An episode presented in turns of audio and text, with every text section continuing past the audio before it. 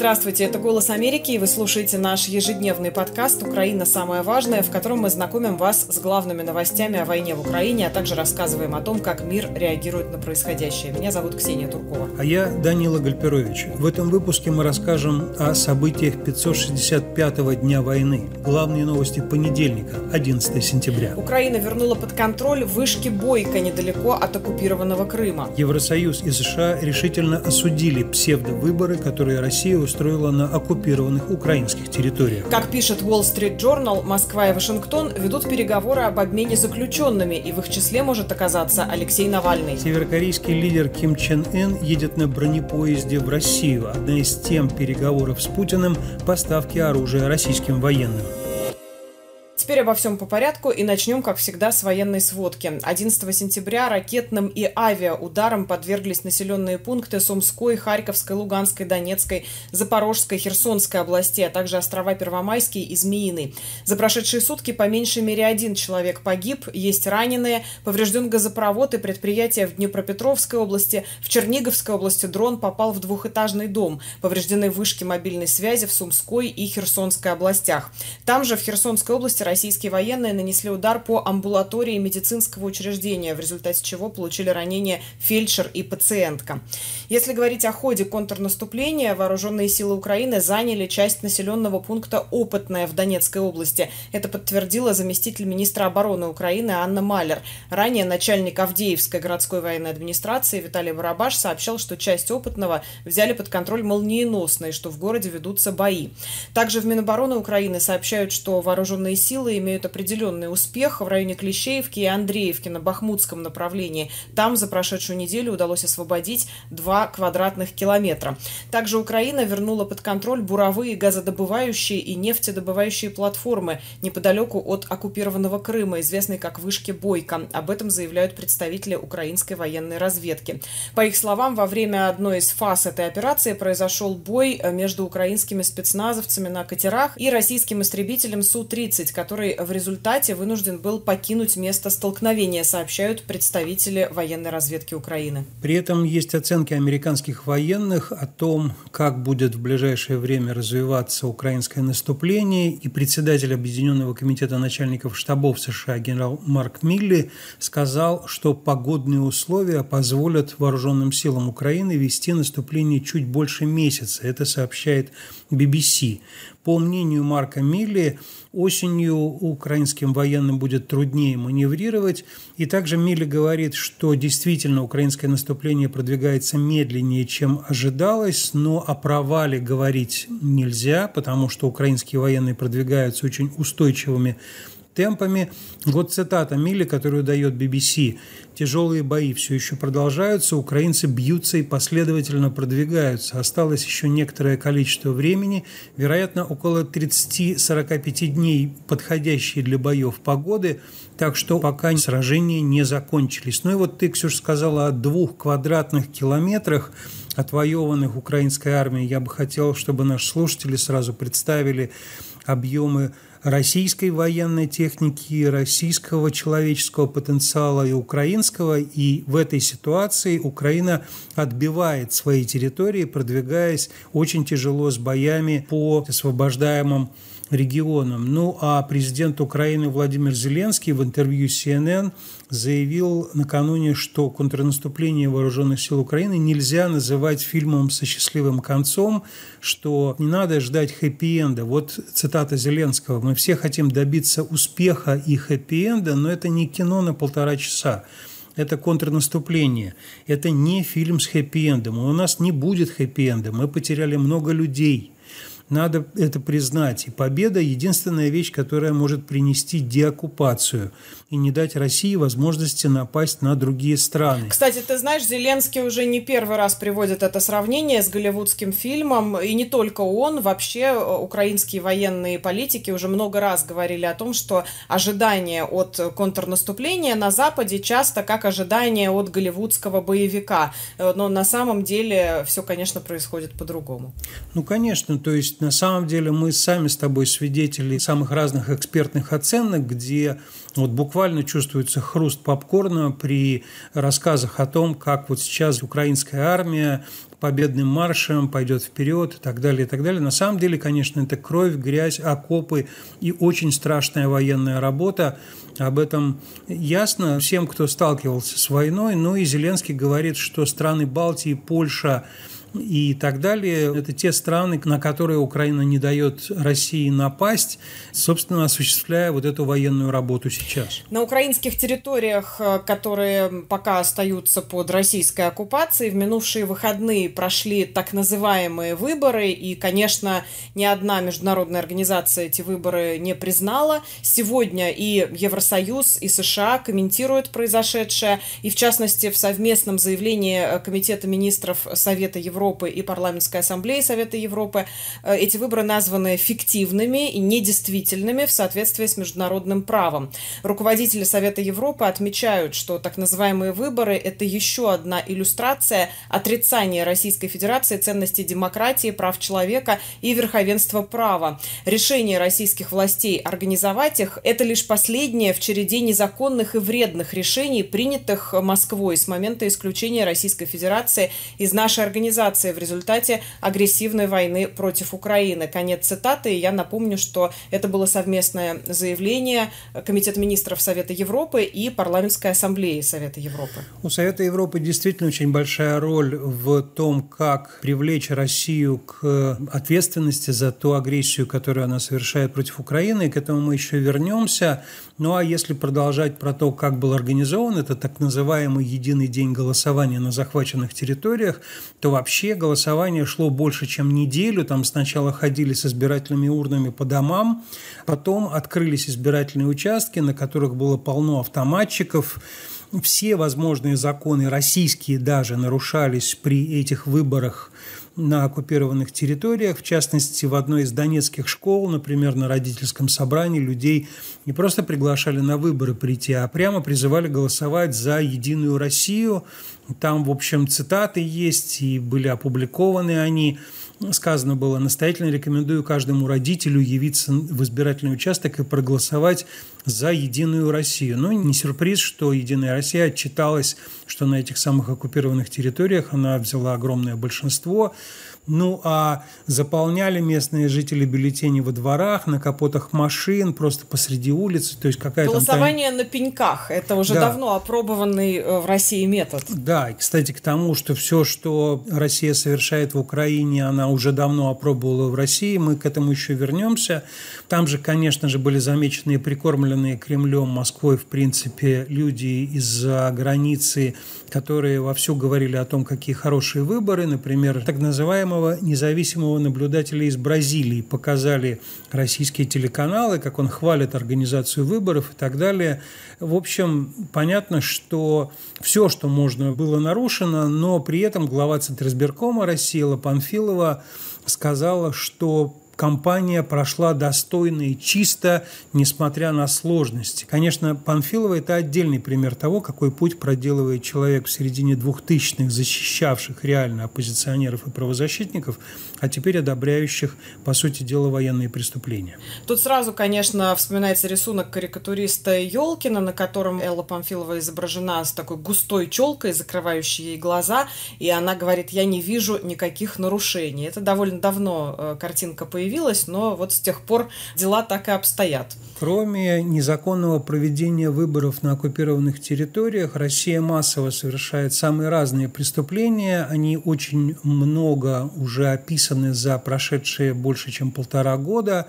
И вот буквально только что спецдокладчик ООН по вопросам пыток Элис Джилл Эдвардс сделала заявление, что пытки, применяемые сотрудниками российских силовых структур в Украине, это систематическая практика, которая одобряется руководством России. Она семь дней была в Украине, Элис Джилл Эдвардс, и после этого, как сообщает газета «Нью-Йорк Таймс», сказала, это не случайность, это не аномальное поведение. Это организовано как часть государственной политики по запугиванию и наказанию с целью получения информации и признаний. И надо сказать, что Эдвардс встречалась со свидетелями, встречалась с теми, кто пережил пытки, и изнасилования, и избиения и так далее, и что все это постоянно применяется в тех местах, где российские солдаты, правоохранительные органы содержат захваченных украинцев. Мы говорили недавно, что число захваченных, насильственно перемещенных украинцев и так далее может достигать 25 тысяч. Это огромная цифра. И надо сказать, что все это уже происходило в России. Я помню, как в 2000-х годах на площадке Совета Европы был опубликован доклад о пытках на Северном Кавказе, которые совершали российские силовые структуры. И там было все. И пытки электрическим током, и вода, и недосыпание, и голод и так далее. В общем, все это было зафиксировано, можно сказать, 20 лет назад. И тогда это одобрялось совершенно очевидно руководством э, Российской Федерации, потому что в ответах Совета Европы было сказано, что ничего этого не нашли, ничего это не подтверждается и так далее. Вот то же самое через 20 лет Россия творит в Украине. Ну, о том, что Россия творит в Украине, конечно, говорили на одном из самых масштабных э, мировых политических мероприятий года с участием президентов и премьеров, э, в том числе президента США, премьера Великобритании и других мировых лидеров. Речь идет о саммите «двадцатки». По итогам саммита мировые лидеры выпустили заявление, которое, среди прочего, касалось войны в Украине. Впрочем, в самой в Украине к этому заявлению возникли некоторые вопросы. О том, как Украину обсуждали на саммите «двадцатки», расскажет наш специалист специальный корреспондент в Нью-Дели Валентина Васильева. «Одна земля, одна семья, одно будущее» – так звучал слоган «Большой двадцатки» в Нью-Дели. Хозяин саммита, индийский премьер Нарендра Моди, не раз подчеркивал, что на встрече хочет показать единство в решении глобальных проблем и не оставить никого неуслышанным. Правда, судя по всему, говоря это, индийский лидер прежде всего имел в виду страны глобального юга, ту же Индию, Бразилию и государства Африки, проблемы которых, по его словам, часто оказываются недооцененными. А вот тему войны России в Украине Моди аккуратно старался обходить. До последнего даже не отвечал отвечая на вопрос о том, будет ли заявление по Украине в итоговой декларации. В итоге то, что в первый же день саммита согласие удалось достичь, коммюнике, подписанное всеми участниками двадцатки, было выпущено уже в субботу, стало большим сюрпризом. Для сравнения, декларацию прошлой G20 на индонезийском острове Бали согласовывали в последний момент. Сразу семь параграфов итогового документа посвящены Украине. Участники Большой двадцатки говорят о недопустимости ядерных угроз, о том, что в современном мире не должно быть места войне, и подчеркивают, что именно война в Украине привела к глобальным проблемам с продовольствием, продовольствием, мировой инфляцией и ударяет по наиболее уязвимым государствам, в том числе в Африке. Советник США по нацбезопасности Джейк Салливан оценил это как достижение, ведь ранее Россия пыталась убедить развивающиеся страны, что причина проблем в мировой экономике – это не война, а западные санкции. Однако слишком мягкий язык коммюнике не устроил Украину. В документе нет слов «российская агрессия», а вместо этого использована формулировка «война в Украине». Говорится о том, что удары по критической инфраструктуре должны прекратиться, но не упоминается, кто за этим стоит. Представитель Министерства иностранных дел Украины Олег Николенко заявил, что большой двадцатке гордиться нечем, и ситуация была бы другой, если бы Индия все-таки пригласила украинскую сторону на большую двадцатку. На встрече Большой Двадцатки не было президента России Владимира Путина. Вместо него приехал министр иностранных дел Сергей Лавров. Не посетил двадцатку и лидер Китая Си Цзиньпин. Отсутствие глав Китая и России Европейский Союз пытался использовать, чтобы перетянуть страны глобального юга на свою сторону и убедить присоединиться к санкциям в отношении Москвы. Однако этого не произошло. Впрочем, президент Франции Эммануэль Макрон и канцлер Германии Олаф Шольц на итоговых пресс-конференциях все равно заявили, что Россия на Большой Двадцатке осталась в изоляции и призвали помнить, что G20 – это прежде всего экономический форум. Наш специальный корреспондент на саммите двадцатки Валентина Васильева. Возвращаясь к декларации, государственный секретарь США Энтони Блинкен э, встал на защиту декларации лидеров G20 относительно войны России против Украины. Об этом Блинкен рассказал во время интервью телеканалу CNN. По его словам, эта декларация не называла Россию агрессором, вот как вы только что слышали в репортаже, но утверждала, что все страны должны воздерживаться от действий против территориальной целостности и суверенитета или политической политической независимости любого государства. Блинкен подчеркнул важность того, что все-таки представители разных стран, которые собрались э, на этом саммите, выступили как единое целое. Но надо сказать, что в предыдущей декларации саммита Большой Двадцатки, который происходил в Индонезии, было все-таки упоминание того, что большая часть Двадцатки осуждает российскую войну в Украине, и в этом смысле критика, которая была высказана в Киеве, например, она имеет под собой серьезные основания. Но надо сказать, что на других площадках, конечно же, российскую агрессию серьезно осуждают и обсуждают как она за это заплатит. И в Риге встречались министры юстиции стран-членов Совета Европы, а также государств-наблюдателей при Совете Европы, среди которых есть и Соединенные Штаты, и министры юстиции Совета Европы приняли декларацию. Она теперь называется «Рижские принципы».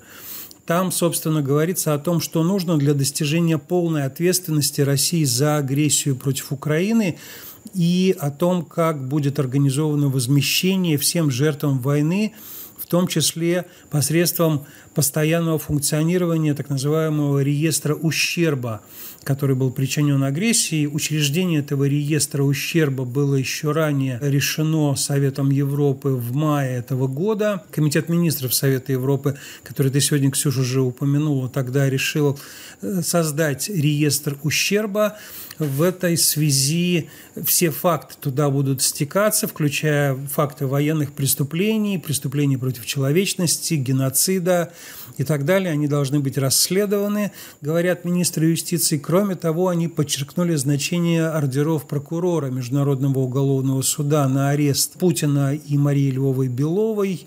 И также они осудили принудительное перемещение детей на территорию России, усыновление, также принудительное детей гражданами России, а также попрание их достоинства и прав. Ну и, конечно же, Совет Европы продолжит поддерживать тот план, который принят был Советом Европы под названием «Устойчивость, восстановление и реконструкция на период 2023-2026 годов». При этом юридическая ответственность на уровне специальных трибуналов, судов и так далее обсуждается также.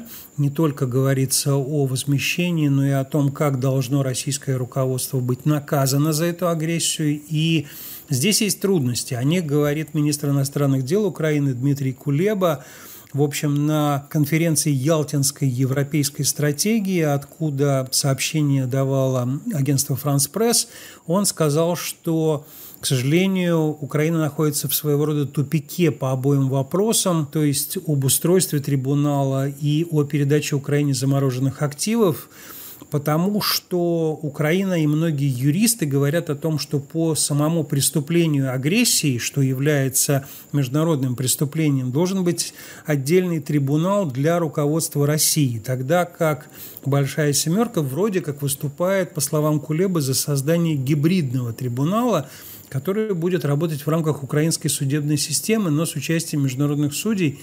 И вроде как именно там будет и военное преступление, самые разные рассмотренные, и все остальное, но это не позволит лишить иммунитета высшее руководство России, чтобы привлечь его к ответственности за само преступление агрессии.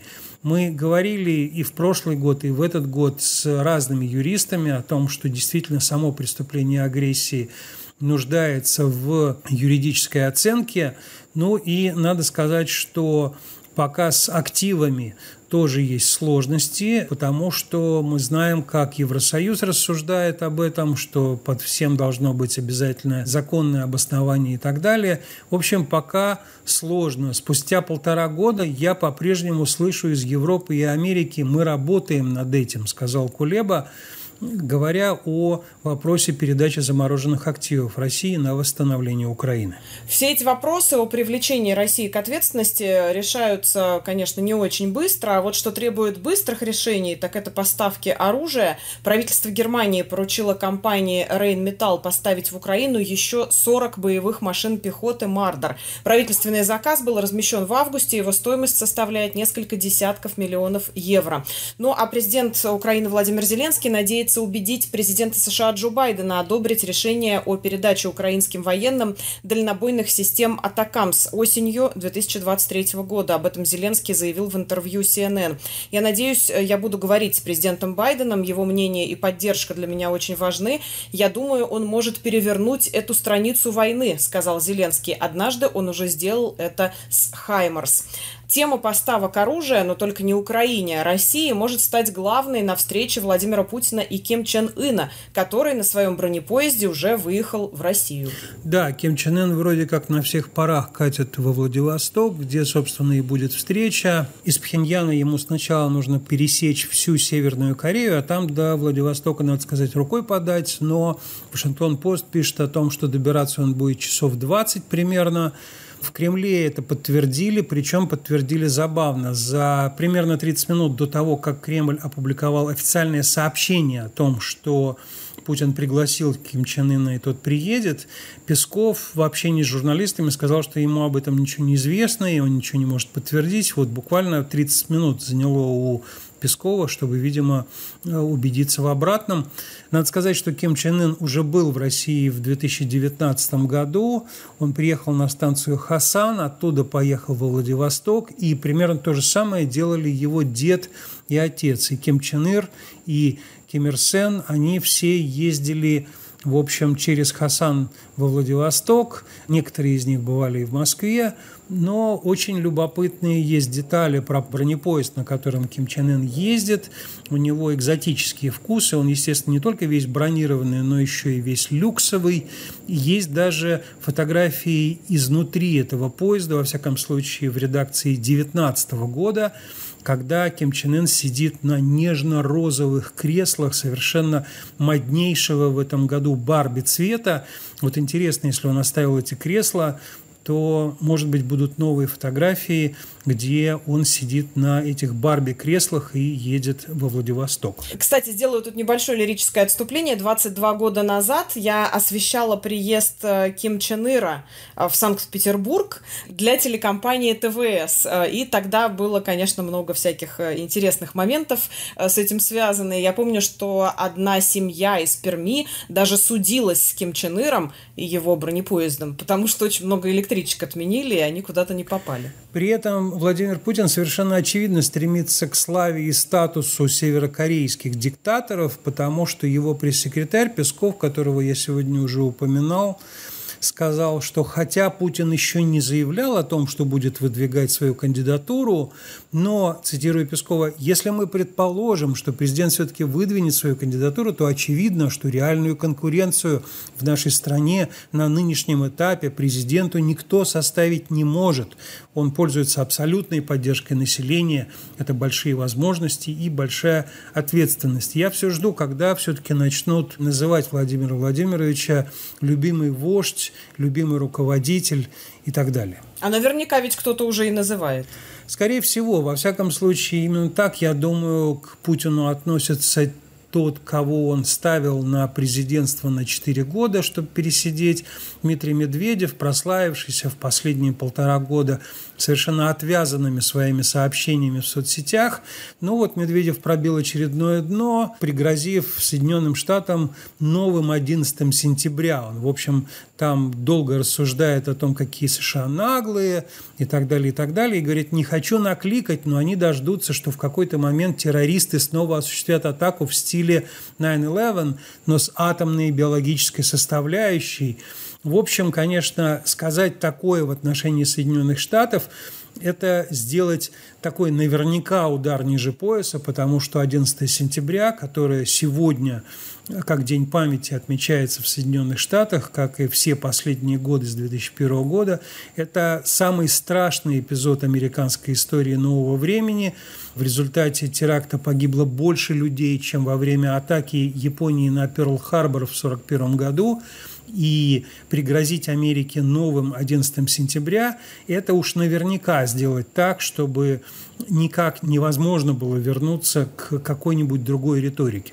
Ну вот пока Медведев э, все это пишет, э, и, конечно, тут уже совершенно не хочется шутить по поводу его личности, там, что с ним происходит, потому что действительно это заявление уже абсолютно за гранью всего. А США и Россия, по всей видимости, ведут переговоры об обмене заключенных российских шпионов на иностранцев, задержанных Кремлем. И среди имен фигурирует э, имя Алексея Навального. Об этом пишет издание Wall Street Journal со ссылкой на неназванных западных чиновников чиновников. По их словам, Москва поднимает вопрос об обмене осужденного киллера Вадима Красикова еще с 2021 года, когда его приговорили в Германии к пожизненному заключению за убийство бывшего чеченского полевого командира Зелимхана Хангашвили. Также на переговорах звучат имена граждан США Пола Уиллана, осужденного в России по обвинению в шпионаже, и журналиста Wall Street Journal Эвана Гершковича, который с марта находится в московском СИЗО по такому же обвинению.